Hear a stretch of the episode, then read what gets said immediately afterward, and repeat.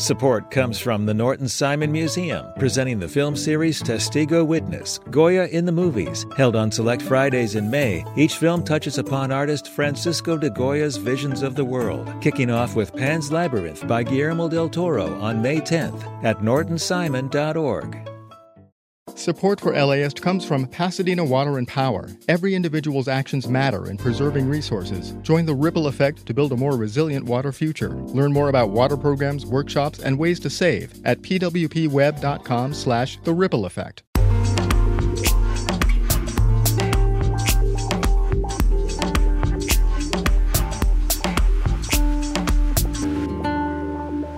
LAist Studios. Support for LAist comes from Latino Theater Company at the Los Angeles Theater Center, presenting the world premiere of Ghost Waltz by Oliver Mayer, a bold original recovery of Juventino Rosas, one of Mexico's most significant composers. Follow Rosas from his father's early death to his friendship with ragtime genius Scott Joplin, now on stage through June 2nd. Tickets and information at latinotheaterco.org.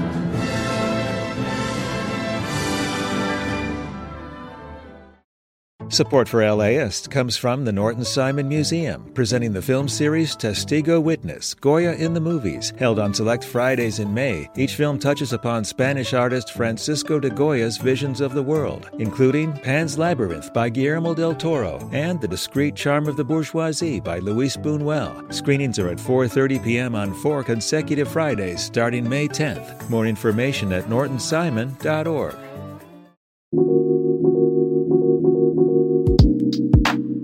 Today on the LA Report, an atmospheric river is heading to Southern California. We tell you how to prepare for a potentially dangerous downpour. We're expecting impacts that are really going to rival the storm season of last year, if not exceed. Later, LAist science reporter Jacob Margolis shares what he's learned about the future survival of mountain lions. And I'll talk with street artist and graphic designer Shepard Fairey about a new exhibition of his art at the Reflect Space inside the Glendale Central Library. It's Saturday, February 3rd. I'm Julia Paskin, and that's all coming up on the weekend edition of the LA Report from LAist 89.3. But first, here is the latest news.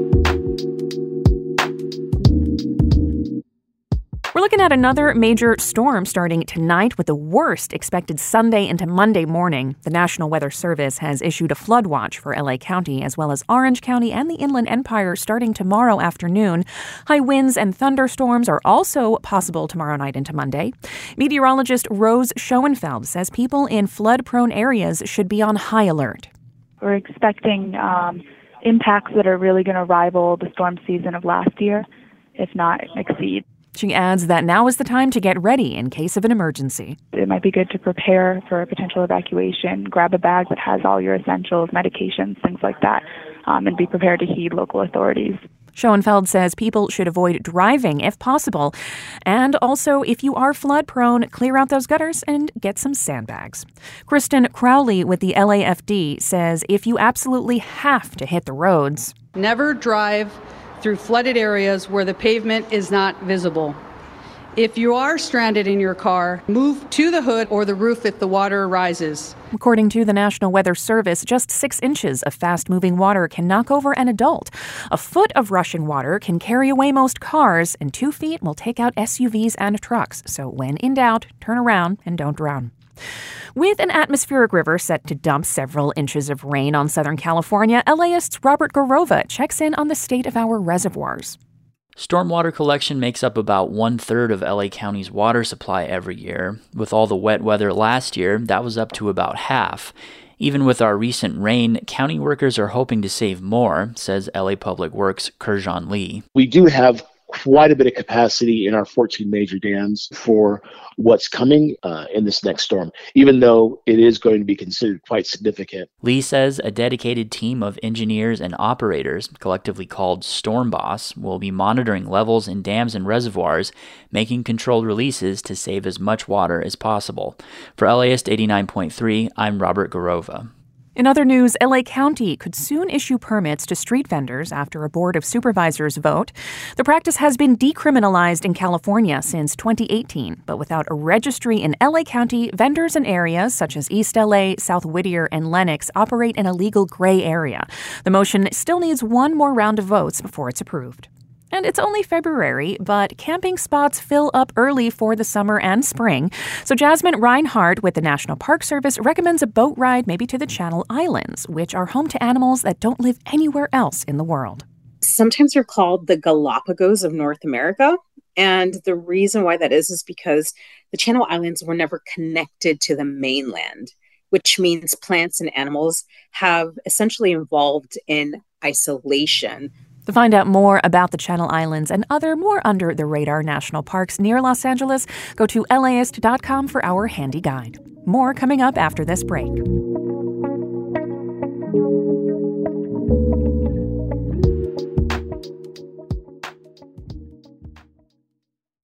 Support for LAist comes from Latino Theater Company at the Los Angeles Theater Center, presenting the world premiere of Ghost Waltz by Oliver Mayer, a bold original recovery of Juventino Rosas, one of Mexico's most significant composers. Follow Rosas from his father's early death to his friendship with ragtime genius Scott Joplin, now on stage through June 2nd. Tickets and information at latinotheaterco.org.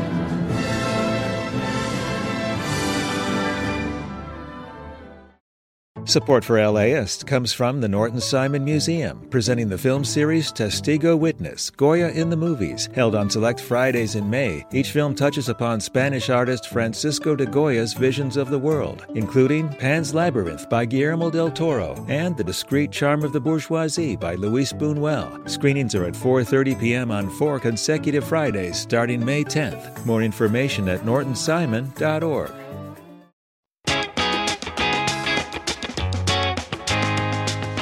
Welcome back to the LA Report. I'm Julia Paskin. The future of mountain lions in the Santa Monicas could in part depend on the Wallis Annenberg Wildlife Crossing, the whole purpose of which is to make it easier for animals to travel back and forth over the 101 in Agoura. But as LAist science reporter Jacob Margolis found out, getting mountain lions to go anywhere can be tough because of one factor that's not often talked about, and that's light. UCLA light expert Travis Longcore and I are walking on a trail deep in the hills of Agoura, just as dusk is turning to night. So for the mountain lions, just this getting dark this, enough. Yeah, they can see us uh, absolutely fine here. Mountain lions love the night, slinking through the darkness looking for mates and food. But there's a major problem here. Just off in the distance, between the beautifully dark hills perfect for exploring, is the 101, a giant river of deadly light they've got to get past. We're looking at the freeway, and there's a series of bright lights that are associated with the off ramp there, and the hundreds and thousands of cars going by, each with their own headlights um, that are lighting things up. So it's a clear noise and light barrier.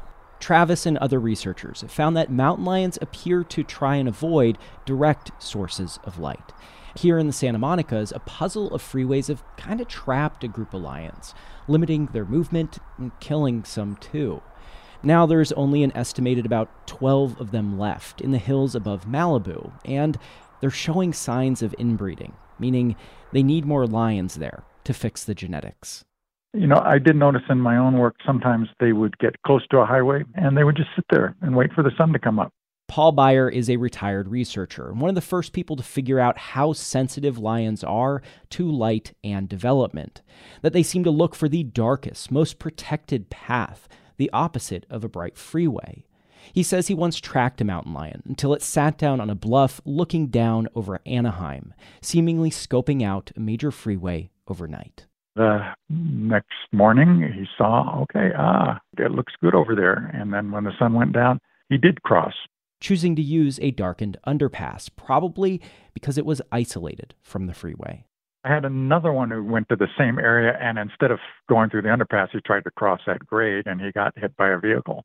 Uh, he stumbled his way back, and but he, he never did make it across. So, how's the Wallis Annenberg project going to make sure that mountain lions use the crossing?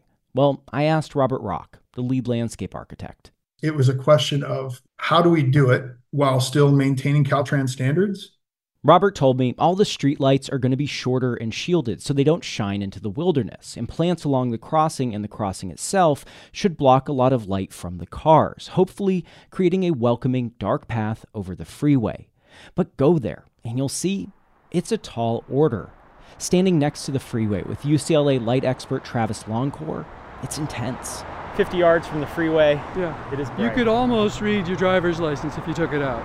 Travis was one of the many experts who consulted on the project, and he thinks it'll work. But as we were standing there, his attention turned not to the project area, but the intimidating lights around it. From homes, an office building, and street lights. My concerns are making sure that these lights along the freeway and the ones that may be off site down here, that we somehow can take care of those as well. So that it's just crystal clear to an animal that this is a safer route than anything else they might do. The good news is it could take just one juvenile mountain lion moving into the Santa Monica's to help with the inbreeding problem. For LAist 89.3, I'm Jacob Margolis. Artist Shepard Fairey has a new free exhibit in town. You can find it at the Reflect space tucked inside the Glendale Central Library. He's also designed a limited edition library card for the Glendale Library, available now. You may remember his Hope poster from the first Obama presidential campaign, and going back further, his Obey Andre the Giant prints from the 1990s that dotted the streets of cities around the world, including LA. I spoke with Fairey, who has been based here in Los Angeles for more than 20 years, about the exhibit called Peace is Radical. I love doing things that engage civically, that show that spaces like the library that are very democratic matter and that you know government can support the arts in meaningful ways. Yeah, I got to say it is pretty cool for such a high profile artist to be in such an accessible space. Talk to us a little bit about the theme of the exhibit about peace is radical. Um, perhaps you want to start with with the piece that also shares that name. I have done a lot of work over the years about promoting peace, harmony, diplomacy, and used a lot of different symbols. But the peace sign with the peace fingers is something that's been a recurrent motif because I think it's understood across many cultures and, and nations.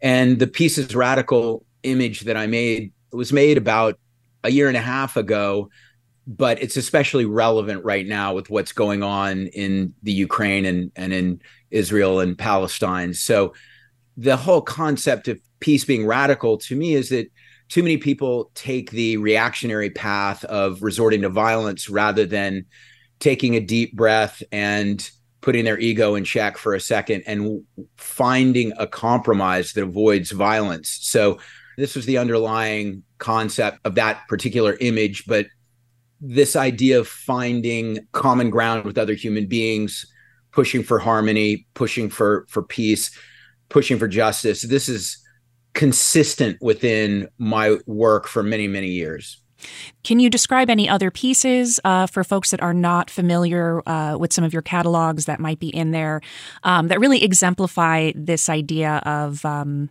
that it's harder to achieve peace than it is not?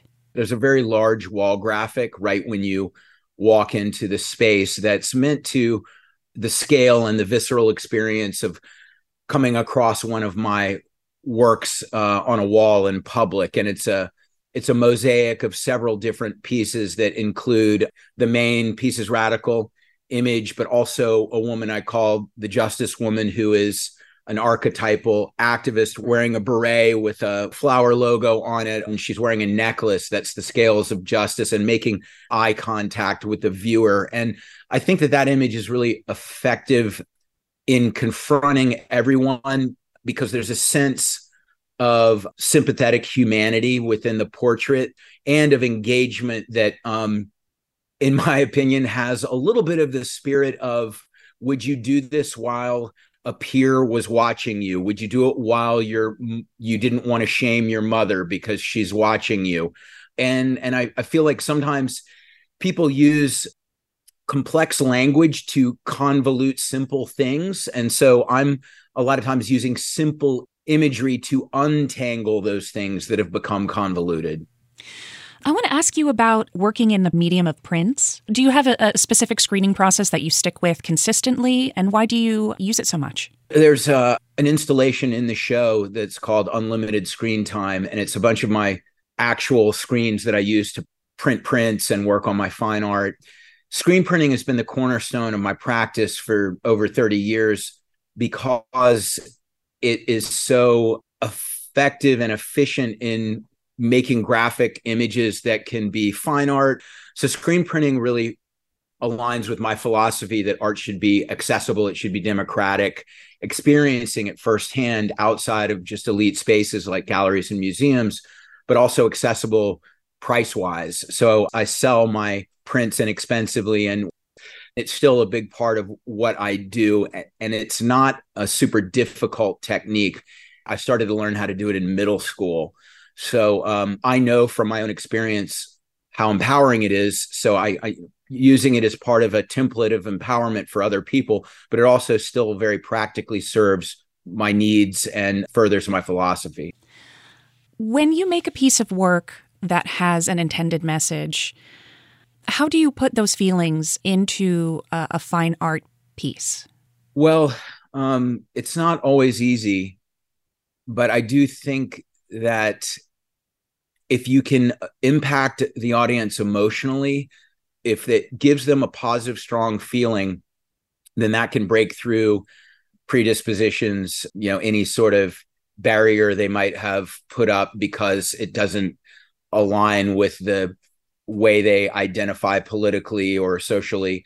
And so I'm always looking for what is the imagery, what is the text, what is the color scheme that's going to achieve that. And it is not a precise science at all. A lot of it is based on feeling and trial and error. And sometimes I, I have an idea and after I render it, I realize it, it's not succeeding. And I keep pushing, I keep tinkering and experimenting until it's giving me the feeling that I hope it will give to other people. Shepard Fairey, thank you so much for being with us. Yeah, my pleasure. Peace is Radical is at the Reflect space inside the Glendale Central Library through April 14th. Dry January is over for those who have been observing it, and what a better way to mark the occasion than a glass of wine that will not break the bank. And while a lot of people know about Trader Joe's Two Buck Chuck, they're not the only ultra cheap wine on the market. So our producer, Kevin Tidmarsh, ran a cheap wine taste test here in our newsroom, and he's here to talk about the results. Hey, Kevin. Hello, good morning. Good morning. Okay, so what two brands did you pick? So we limited ourselves to the bottom of the bottom shelf. We got a bottle of Aldi's Winking Owl and a bottle of Trader Joe's Charles Shaw, which we now have to call four buck chuck because of inflation. Mm. Both wines cost a grand total of three forty nine a bottle.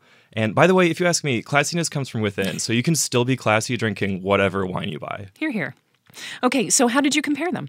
We settled on Merlot for the taste test because it was available in both brands. And Merlot, it kind of feels like the equivalent of like General Tso's chicken at a Chinese takeout spot. Like if you're going to get one thing right, it had better be that. So if you like Merlot, that's great. If not, feel free to get your friends and family together, copy what we did for all the other varieties of wine. It'll be a whole party for like $20. Okay. So uh, what did people think? Let me tell you, people had thoughts. so we pulled together 10 taste testers who totally ran the gamut from wine aficionados to our intern who just turned 21. The Trader Joe's four buck chuck just barely won out in the popular vote and we had to pull in some more volunteers actually to, to break the tie. I'd say most people thought the Trader Joe's wine was drinkable. It even kind of won over one member of our staff whose favorite wine cost $250 a bottle. He did not like the Aldi brand as much. Mm. Um, and overall, the Aldi wine was pretty polarizing, but a lot of people ended up preferring how it tasted. I'll say I thought both wines were drinkable. The Aldi brand was fine. I've had worse. it was earthy, maybe a little acidic but I preferred the four buck chuck almost immediately as soon as I drank it. It's very pleasant and sweet. Not usually my preference. I kind of like drier wines, but I'm sure I'm going to use it to make like a sangria or something this summer. That is a great idea for a not ideal wine to just put a bunch of like juice and fruit in it, and then there you go. Exactly. okay, so we uh, we actually have both wines right here in studio. Do you want to run our own little mini taste test here? It's always five o'clock somewhere. Okay, and this is a blind taste test, so I don't know which ones these are. This is wine number one also just want to tell listeners you can really smell these wines. Like they're sitting maybe one or two feet away from me, and I'm like, woof, that's one. All right. Oh my. Oh, that is. oh, the face you just made. Oh, I think it says it all. not a compliment. I did not enjoy that. That was very tart. Yeah, all right, let's go for the next one. all right, all right, fair enough. Hmm, clear our palate, number two. You know, this one smells less pungent. Mm-hmm, mm-hmm. Um, okay. Oh, bad in an entirely different way. All right. Okay. So if I had to go for the long haul, like I'm drinking an entire glass of this, I think number two would be more palatable. Mm. So that one is the Charles Shaw. Um, So Oh. you ended up voting along with most of us. Also, most people said they wouldn't end up drinking it probably as the first wine. They said maybe that wine would be the last one they drank. After maybe they're a little tipsy and their tongue is numb. All the good wine is already gone, you know, that kind of thing. All right. So another vote for the four buck chuck. There we go. Yeah, it got my vote just barely. That's Kevin Tidmarsh, our producer, who conducted a cheap wine test in the newsroom to see which one tastes better. Thanks, Kevin. Thank you, Julia. Thanks for listening to the weekend edition of the LA Report. The Weekend LA Report is hosted by me, Julia Paskin, and produced by Kevin Tidmarsh and Monica Bushman. Our engineer is Sean Corey Campbell. The podcast is edited by Fiona Ng. Catherine Mailhouse is the Director of Content Development, and our Vice President of Podcasts is Shana Naomi Krochmal. Join us back here tomorrow. You can read more at LAist.com and listen live on the LAist app or on the radio at 89.3 FM. Listeners like you help make the LA Report possible. Please donate at laist.com/join. This podcast is supported by Gordon and Donna Crawford, who believe quality journalism makes Southern California a better place to live. The LAist Spring Super Sweeps is happening now. You can win amazing prizes while supporting your source for local fact based journalism.